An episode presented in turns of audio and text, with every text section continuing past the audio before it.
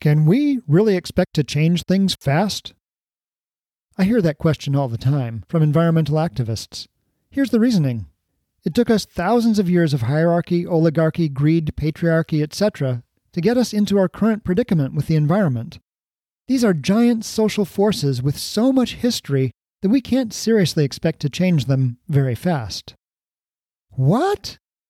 That's completely beside the point. We do not have thousands of years. I tell these colleagues if that's really what you believe, you're basically giving up. We are going to lose the majority of the world's plant and animal species by this century unless we change nearly everything we do and change it fast. We are on the brink of killing off the honeybee and therefore a large fraction of the world's food. See episode 2 for details on that. The United States has unraveled at a horrifying pace in just the last six months because it spent decades neglecting education, healthcare, and festering racism. 89 million Americans missed a rent or mortgage payment in July. I'm recording this on August 27, 2020. I just hope we don't have food riots by the time this airs. As I've illustrated in 30 episodes over and over again, the problem is not some vast cloud of abstract, long term economic and political forces we can't control. The problem is design, and the main solutions are well understood. The challenge before us is to build Edenicities now and keep building them until the majority of the world's population lives in places with sound ecological design. We've got maybe 20 years to get it done, and I'm a huge optimist. Yeah, but 20 years to rehouse most of the world? Can we really change that fast? Yes, we can. And today I'm going to prove it. Cities designed like modern Edens for economic and ecological abundance. I'm Kev Polk, your guide to Edenicity. Welcome to episode 31, where I'll discuss the Edenicity of big and fast change. I just checked and I can't believe I let permaculture off the hook for its number one sin, emphasizing small and slow solutions. Thank permaculture co founder David Holmgren for that one, as small and slow is the ninth of the 12 permaculture principles laid out in his book Permaculture Principles and Pathways Beyond Sustainability. No wonder so many permaculturists are afraid of big, fast change. To be clear, Using small and slow solutions is just plain wrong, as I showed in episode 3, where I discussed how China used permaculture techniques to restore 3 million hectares of desert to lush greenery and triple rural incomes at the same time. As filmmaker John D. Liu points out, that land has been degrading for over a thousand years, but it took just a decade to repair. I rest my case. What? You need more proof? Okay, here we go. And actually, I do understand where you might be coming from if you doubt that change can happen this fast. I mean, we're not just talking about reorganizing some agricultural practices here. We're talking about restructuring housing, food, energy, industry, and transportation all at the same time. Has that ever happened before? Actually, it has. In Dan Carlin's Hardcore History podcast, episode 62, he gives a detailed account of the Meiji Restoration, which modernized Japan in a span of about 20 years. Here's a quick summary from that episode with details filled in by Wikipedia. In 1853, U.S. Commodore Matthew C. Perry's gunboats opened Japan. Japan's samurai, with their body armor, swords, and spears, could not resist Perry's cannons and guns. Perry forced a treaty the following year that ended Japan's 220 year old policy of isolation that had prescribed death penalties to anyone engaged in foreign contact. A rising class of Japanese oligarchs realized that Japan would soon become a victim of colonialism if it didn't take initiative and modernize.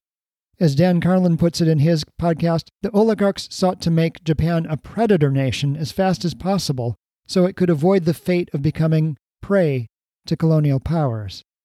By 1868, the oligarchs had overthrown the Tokugawa shogunate and established a new state with a military loyal only to Japan's latest emperor, Meiji.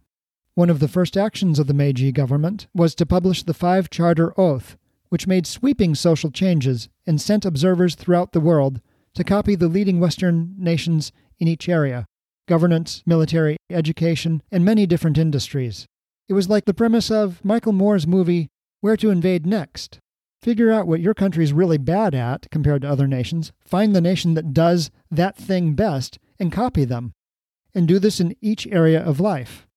Over just a couple of decades, the samurai became teachers, administrators, and gunmakers in their new society, and the Meiji government standardized the language to one dialect. There was massive industrialization in Japan in this period. For example, there were only 29 kilometers of train track in 1872. This increased 13 fold to 390 kilometers by 1883.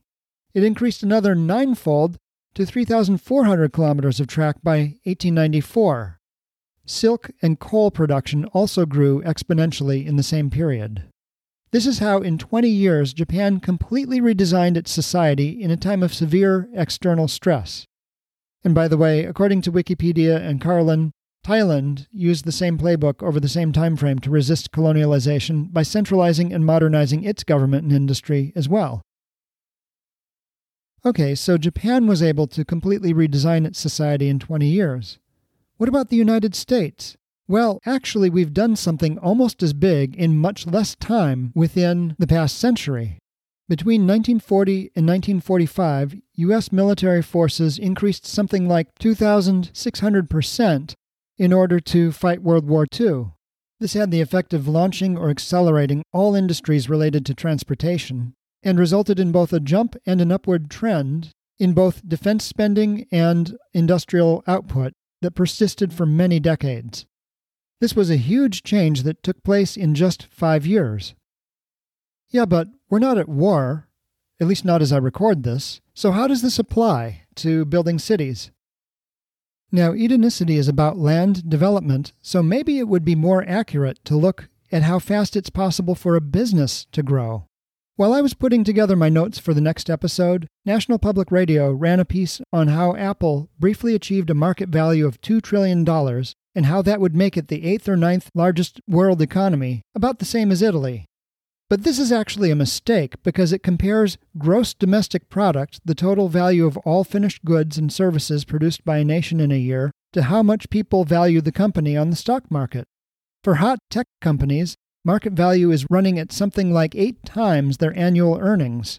The correct apples to apples comparison, sorry, couldn't help the pun, should be between GDP and revenue.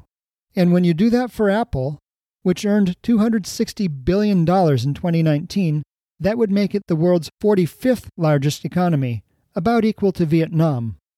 But since we're focused on the question about how fast a business entity can grow, let's look at Amazon.com. In just 25 years, Amazon.com has grown from zero to $233 billion in annual revenue. That's more than the GDP of Greece, that is to say, basically all the money that is spent on finished goods in a year in Greece. And Greece has been around for 5,000 plus years. And some would argue that it's also the origin of all those long term historical forces that my activist friends were railing against at the start of this episode. The point is that Amazon reached a higher level of economic might 200 times faster than Greece did. Now, Edenicity doesn't need a Meiji emperor or a major world war to happen fast. It will use the same market forces that propelled Amazon.com's earnings growth 200 times faster than the nation of Greece. But Edenicity will create many, many times more value than Amazon has. There's a quote attributed to Roy Disney that goes When your values are clear to you, making decisions becomes easier. What are the values that Edenicity speaks to? Well, in episode 27, I pointed out that about half of Americans are concerned about the environment. I would also suggest that more than 99% of us would like to cut our living expenses in half. Wouldn't you? Even if it meant free healthcare, transportation, and education, and healing the world at the same time? As I pointed out in episode 25, Edenicity won't need to hand out tax breaks to attract employers. Quite the opposite. As reported in Politico in 2017, Colorado Springs tried libertarian austerity. It didn't work. The economy sputtered until the city strengthened its commons by turning the streetlights back on and by building deferred road improvements, park trails, and stormwater projects. Only then did it attract new employers and enjoy a big surge in jobs. Edenicity will have by far the finest commons in the world because its ecological design is sound.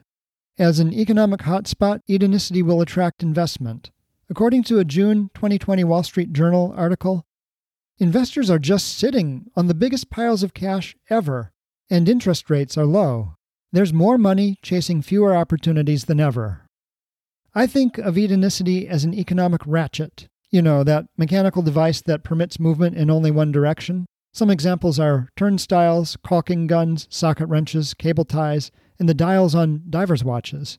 Like a ratchet, Edenicity will act as a one way door to a new lifestyle. The cost of living will be half what it is in car choked cities. Convenience, which could be measured in commute times or paperwork, will be 5 to 10 times better. Health will be 50 to 80% better. You'll live in a quiet garden park with no pollution or traffic, with a vibrant cafe culture just four minutes away from a bustling city center. Your children or grandchildren walk to and from school in less than five minutes, sometimes snacking on the edible plantings along the way. Who could leave that? It will happen big and fast, and people living in Edenicity will feel freer, richer, and more secure than they would living anywhere else. And that is how we'll save the planet fast. If you enjoyed episode 31, please use the share button in your podcast player to let your friends know about it on social media. And be sure to join me next time when I'll discuss how Edenicity uses, generates, and stores energy. It's a real mind blower that you won't want to miss.